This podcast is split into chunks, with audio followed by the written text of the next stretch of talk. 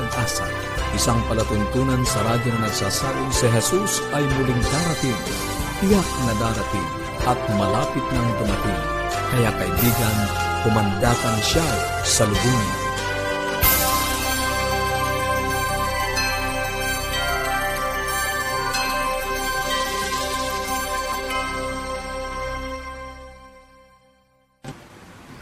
Maligaya po ng pag-asang pakikinig mga kaibigan. Ako po ang inyong lingkod, Misty Pontile para sa Tinig ng Pag-asa na nag-aanaya. Nasamahan niyo po kami sa 30 minutong talakayan tungkol sa ating kalusugan, pagpapanatiling matatag ng ating sambahayan at higit sa lahat sa pagtuklas ng pag-asang nagmumula sa salita ng Diyos. Binabati po natin ang ilan sa ating mga tagapakinig. Kagaya po ni Dr. Uh, Juliet Uy ng Paranaque City, ganun din po si Meryl Rose Fornoles ng Imus Cavite. Maraming salamat po sa inyo pong pagsubaybay sa Tinig ng Pag-asa.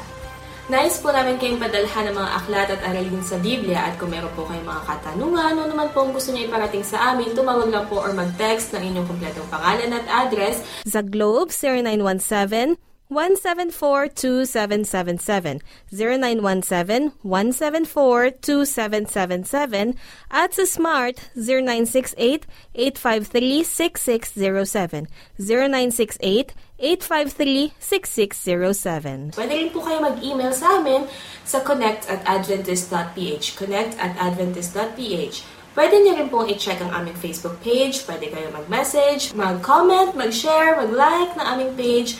Facebook.com slash AWR Manila. Facebook.com slash AWR Manila. Tsaka po meron po tayong mga available materials ready online na pwede po sa adults and for kids. Check niyo po ang ating webpage bibleschools.com slash central bibleschools.com slash central.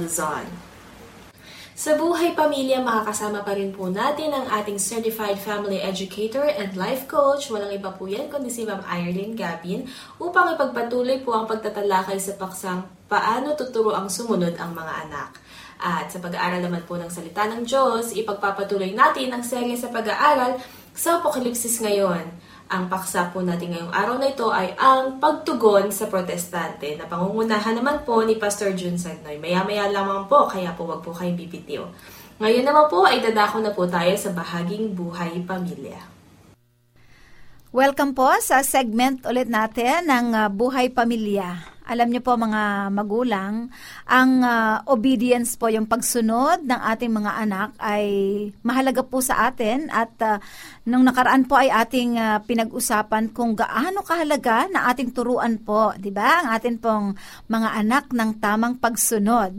Ngayon naman po ay uh, pag-usapan natin, kayo po ba ay nahihirapan na magturo uh, sa ating mga anak ng uh, yung bang paggawa sa bahay, yung mga practical duties. Bahagi po kasi ng pagsunod ng ating mga anak ay maturuan din sila kung uh, papaano talaga sila gumawa ano po sa loob ng tahanan natin. Nakalulungkot naman po kasi na ang ating mga anak malalaki na ay hindi pa natin mautusan, magwawalis lang ng bahay o kaya maghuhugas ng pinggan, ay hirap na hirap pa po tayong magpasunod sa ating mga anak. So, ang atin pong pag-uusap ngayon ay hindi lamang po sa mga magulang, maging sa mga anak po na nanonood sa atin, ay um, mahalaga na atin pong mapag-usapan kung gaano kahalaga ang mga practical virtues o practical duties. Number one po na atin pong ituro sa ating mga anak ay turuan po natin sila na maging matulungin po. ba? Diba? Ang pagtuturo naman po talaga ay kapag maliliit pa mga simple task like, anak, ilagay mo nga ito sa basket, di ba? Ilagay mo yung mga laruan mo sa iyong basket, sa iyong lalagyan. Isosoli mo anak ha. So yun ay mga simple task na pwede po nating uh, ituro sa ating mga anak hanggang makintal na po sa isip nila na yung mga gamit ay dapat ingatan, no? So ito yung mga pagtuturo sa ating mga anak kung paano po sila maging matulungin. Kasi po, aminin natin, ano, di ba, mga nanay, mga tatay, mahirap naman po talaga na tayo lang yung gumagawa sa bahay. At saka po, ituturo natin ito sa ating mga anak upang sa ganun kapag sila'y wala na po sa ating poder. Alam na po nila, like yung mga anak namin, nung nag-dorm sila, nung high school sila, or nung college, ay kung hindi ko po yun sila naturuan sa bahay, mahihirapan po sila na maglaban ng damit nila o mamlansya, di ba? Mga ganun po na mga, mga simple task lang po hanggang sa sila po ay uh, matuto na talaga. At kapag sila ay natututo na, ay sila na po yung mag explore kung ano ang gusto nilang gawin. Di po ba? Hindi na sila didiktahan sapagkat naturuan na po natin sila. Ang isa po maganda na maituro din po natin sa kanila yung mga practical, ano, mga practical na, actually yung mga ituturo po na sa at, natin sa kanila, marami naman po talaga, eh, malawak yung mga gusto nating ituro sa ating mga anak. Hindi lamang po yung mga home duties, maging yung sa kanilang pag-aaral, di ba? Itinuturo din po natin sa kanila yung study habits, yung paggawa nila ng mga assignment, homework, yung mga ganun po, ano. So, ito'y kasama, mga practical po na mga duties na atin pong ituturo sa kanila upang sa ganun, ma-develop po sa kanila yung habit na ginagawa nila yung mga task ngayon na hindi na po sila sinasabihan. Isa mahalagang puntos pa rin po ay i-appreciate po natin yung ating mga anak, di ba? Mami, Daddy, appreciate natin ang ating mga anak kung sila po ay mayroong nagagawang magaganda. Sabihin natin, very good anak. Ano? From our heart, talaga. Sincere po tayo na sinasabi natin sa ating mga anak na natutuwa tayo na ginawa nila yung uh, halimbawang iniutos natin sa kanila o kahit hindi sila nautusan, ay uh, ina-appreciate po natin yon Ano po, sa loob kasi ng tahanan, alam niyo po, yung mga anak natin, di ba, mami, daddy, Lalo na yung mga adolescents, ano, ayaw nila yung laging paulit-ulit na sasabihan natin sila. So, kung maliwanag po yung instruction natin sa kanila at nandun yung love, nandun yung care na hindi tayo sisigaw sa kanila ay madali po sa kanila ang pagsunod. At alam ko pong karanasan, di ba? Karanasan mo yan, kaibigan, sa iyong mga anak. So, nais ko pong iwan sa inyo ang isang talata mula sa banal na kasulatan na ito po ay masusumpungan sa Deuteronomy chapter 6, ang uh, verses po ay nasa 7 and 8. Babasahin ko po. Okay, sa 6 muna. And these words which I command you today shall be in your heart. You shall teach them diligently to your children, and shall talk of them when you sit in your house, when you walk by the way, when you lie down, and when you rise up. So, You shall teach them diligently. Ganyan ang role natin, mami and daddy, di ba? Ito po ay isang paalaala sa atin upang sa ganon, ang atin pong relasyon sa ating mga anak ay mas ma maging maigting sapagkat may pagsusunuran pa tayo sa atin pong pamilya. Maraming salamat po sa inyo pong pagsubaybay. Maraming salamat Ma'am Ay sa isa na naman pong napapanahong paksa na inyo pong ibinahagi ngayong araw na ito. Naku, alam ko po marami kayong mga gustong i-share na mga insights at mga katanungan na gustong iparating sa amin. Kaya po wag po kayo mag-atubili. Kunin niyo na po ang inyong mga cellphones at tumawag na po or mag-text sa Globe 0917 174-2777, 0917-174-2777, at sa Smart 0968-853-6607, 0968-853-6607. Pwede rin kayo magpadala ng mensahe sa ating Facebook page, facebook.com slash awr manila, facebook.com slash AWR Manila or mag-email sa connect at adventist.ph. Connect at adventist.ph. Ngayon naman po ay pakinggan natin ang isang mensahe sa pamamagitan ng awit. buhay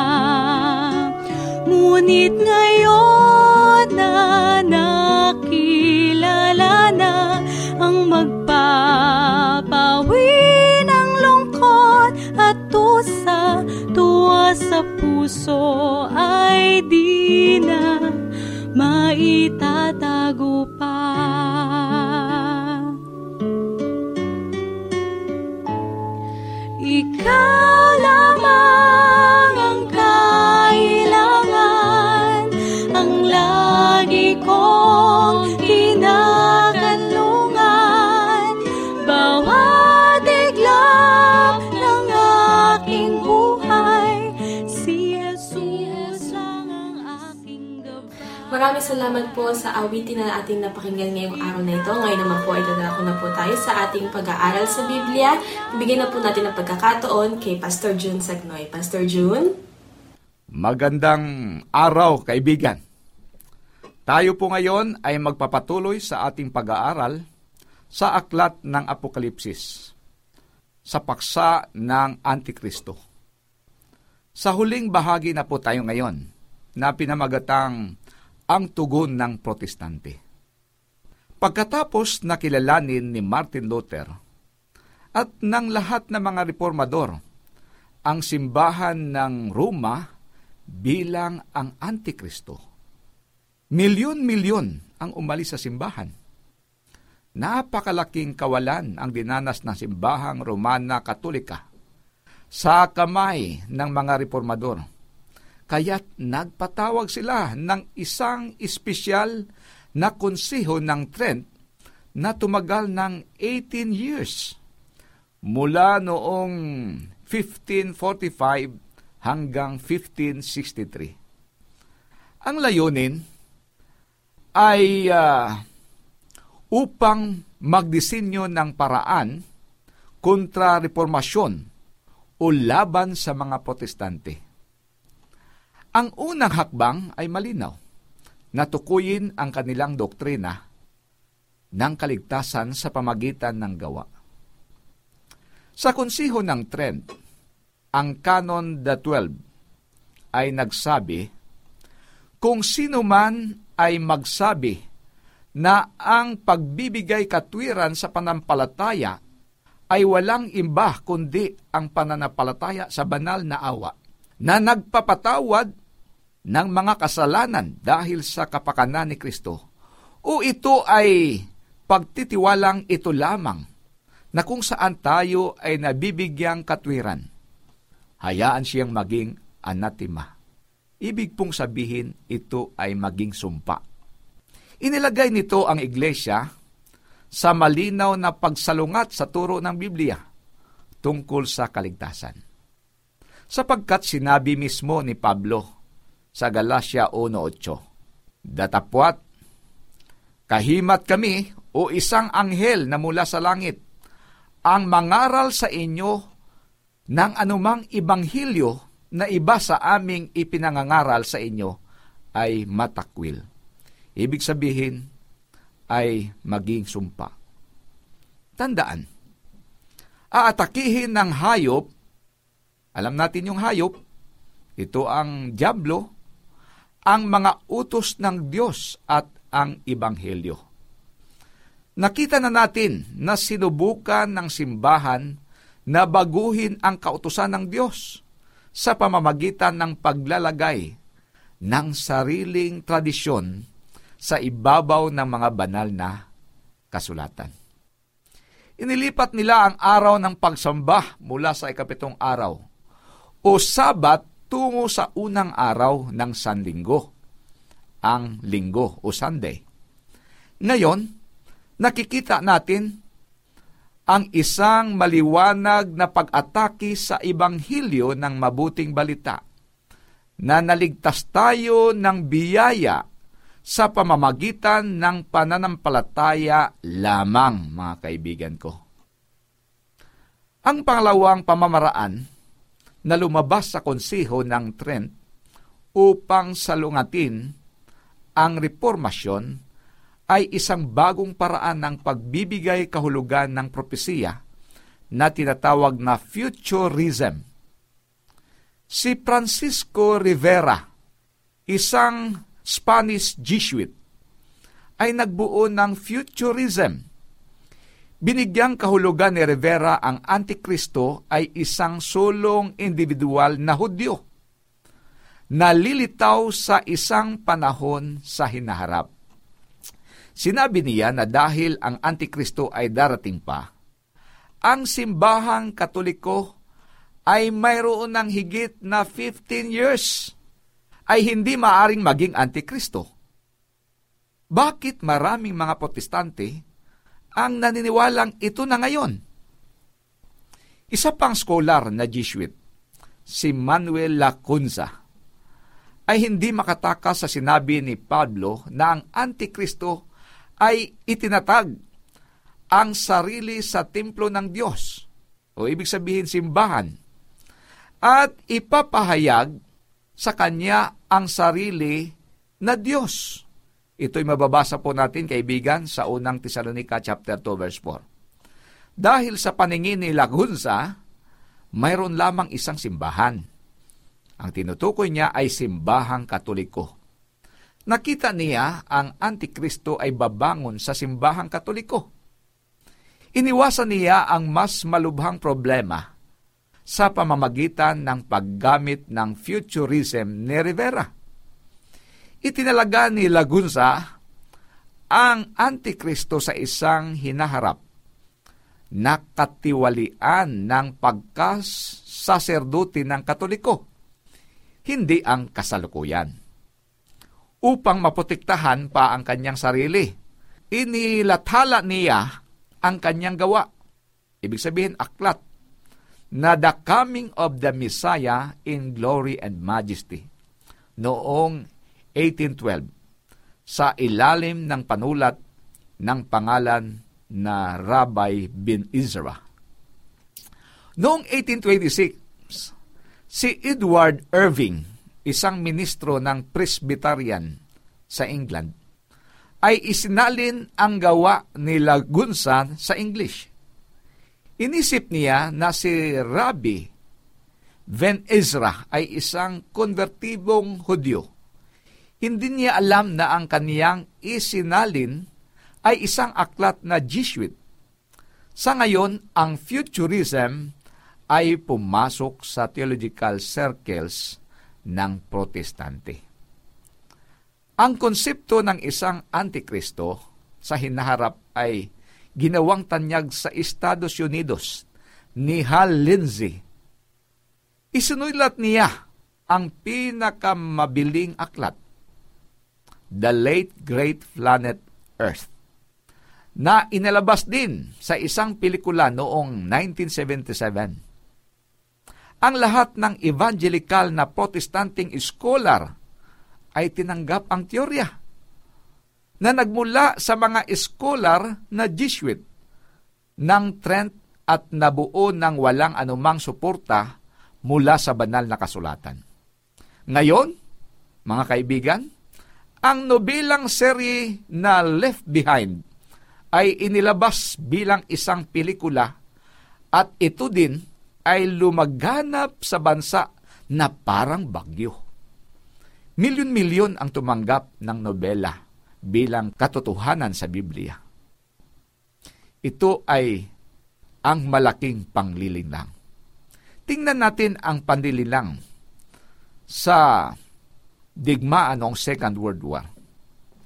Ang isang malaking pwersa sa pagsalakay ay tumayo mula sa Normandy, baybayin ng Fransya. Habang papasikat ang araw noong June 6, 1944, ang halos 5,000 na mga barko na bawat uri ang pinakamalaking armada na nagtipon. Ang pambubumba sa dagat na nagsimula ng 5.50 ng umaga ay binugbog ang mga posisyon sa pagtatanggol ng kaaway. Sa mga oras kasunod ng pambubumba, higit sa 100,000 mga kalalakihan na nakikipaglaban ang lumusob sa baybayin upang simulan ang isa sa mahalagang pag-atake ng kasaysayan o D-Day, ang pagsasalakay sa Normandy. Ang plano ay upang linlangin at iligaw ang mga Aliman sa paniniwala na ang Pas de Calais ang magiging lugar ng pagsasalakay. Sa halip na mga baybayin ng Normandy na higit sa 150 miles ang layo. Ang mga tauhan ni Eisenhower ay lumikha ng isang pangkat ng hukbo sa Phantom malapit sa Dover.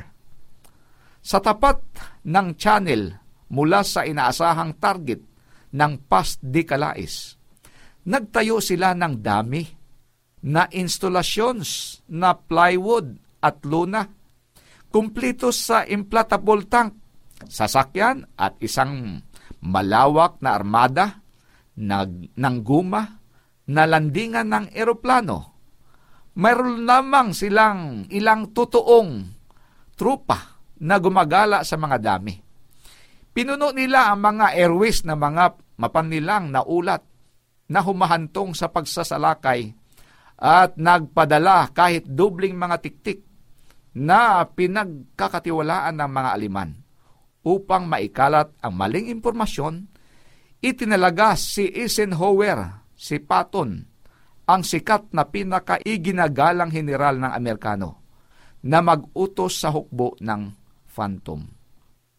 Sa mga linggo bago ang pagsalakay, ang mga kaalyadong airmen ay nagbagsak ng mas maraming bomba sa Deco target kaysa kung saan man sa Pransya. Na-broadcast sa BBC ang mga linya mula sa tula ni Verlaine na hudyat sa pasisimula ng pag-atake. The violence of autumn wound my heart with monotonous langkor. Ang mga puwersa ng Aliman sa lugar ng Decoy ay naging alerto. Ngunit ang mga tropa ni Romel sa Normandy ay walang ginawa. Sa katunayan, maraming mga kumander ang umalis sa Britanya upang makilahok sa isang ehersisyo na disenyo upang gayahin ang isang Allied landing sa Normandy. Si Romel mismo ay nasa Alemanya na nagdiriwang ng karawan ng kanyang asawa. Lubos na kumbinsido ang mga Aleman na ang Pas de Calais ay magiging target ng Allied na kanilang pinanghahawakan, kanilang inisip hanggang sa matapos ang aktual na pag-atake. Bilang resulta, labing siyam na malakas na mga dibisyon ng kaaway ang naghihintay sa isang pag-atake hindi kailanman dumating. Kaya ganon din ang Antikristo. Ang taktika ni Satanas ay palaging gawin ang mga may lakas na loob na manindigan para sa katuhanan ay lumitaw bilang masama at mali. Iyon ay tiyak na dahilan kung bakit ipinako nila si Jesus sa krus. Matapang silang manindigan laban sa mga pampolitikang institusyon sa panahon upang ipahayag ang katotohanan. Tayo rin ay dapat maging katulad ni Jesus. Hindi tayo dapat matakot para sa katotohanan. Pagkatapos ng lahat, sinabi mismo ni Jesus, ang inyong makilala ang katotohanan at ang katotohanan ay magpapalaya sa inyo. Sa Juan 8.32. Mayroon dalawang malinaw na balangkas sa pagbabalik ni Kristo. Ang isa ay matagpuan sa sikat na seryeng Leave Behind. Ang isa ay matatagpuan sa salita ng Diyos.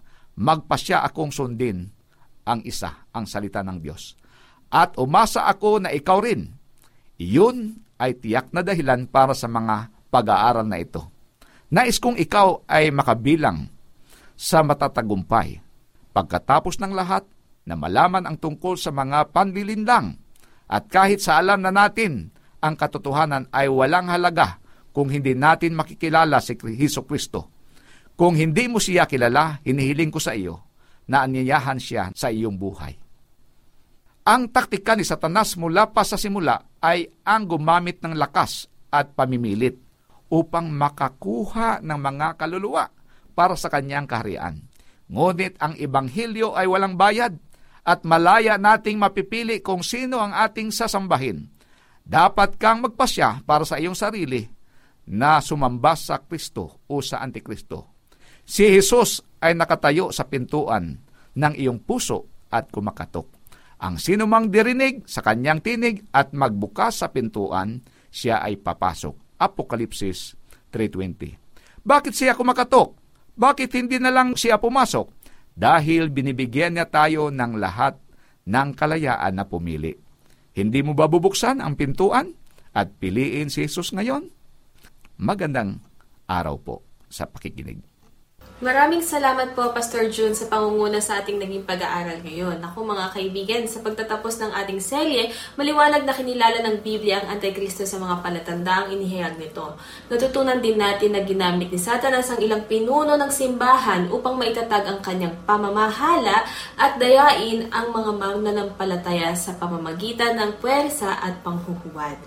Naku, inangkin din ang karapatang kay Kristo lamang, ngunit sa malinaw na ipinahayag sa atin ang salita ng Diyos na sana'y hindi po tayo makabilang sa mga manlilinlang, bagkos ay maakay tayo sa tamang pagsamba at upang makapaghanda tayo sa malapit na pagbabalik ni Jesus.